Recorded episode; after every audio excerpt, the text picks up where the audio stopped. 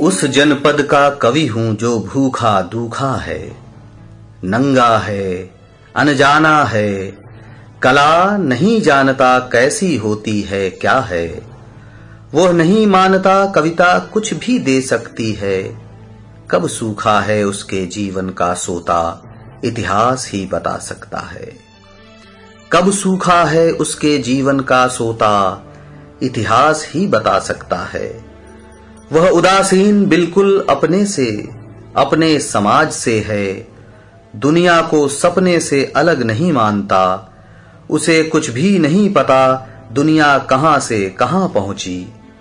उसे कुछ भी नहीं पता दुनिया कहाँ से कहाँ पहुँची।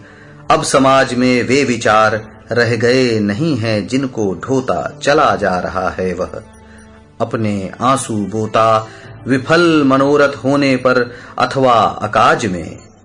धर्म कमाता है वह तुलसी कृत रामायण। सुन पढ़कर जपता है नारायण नारायण।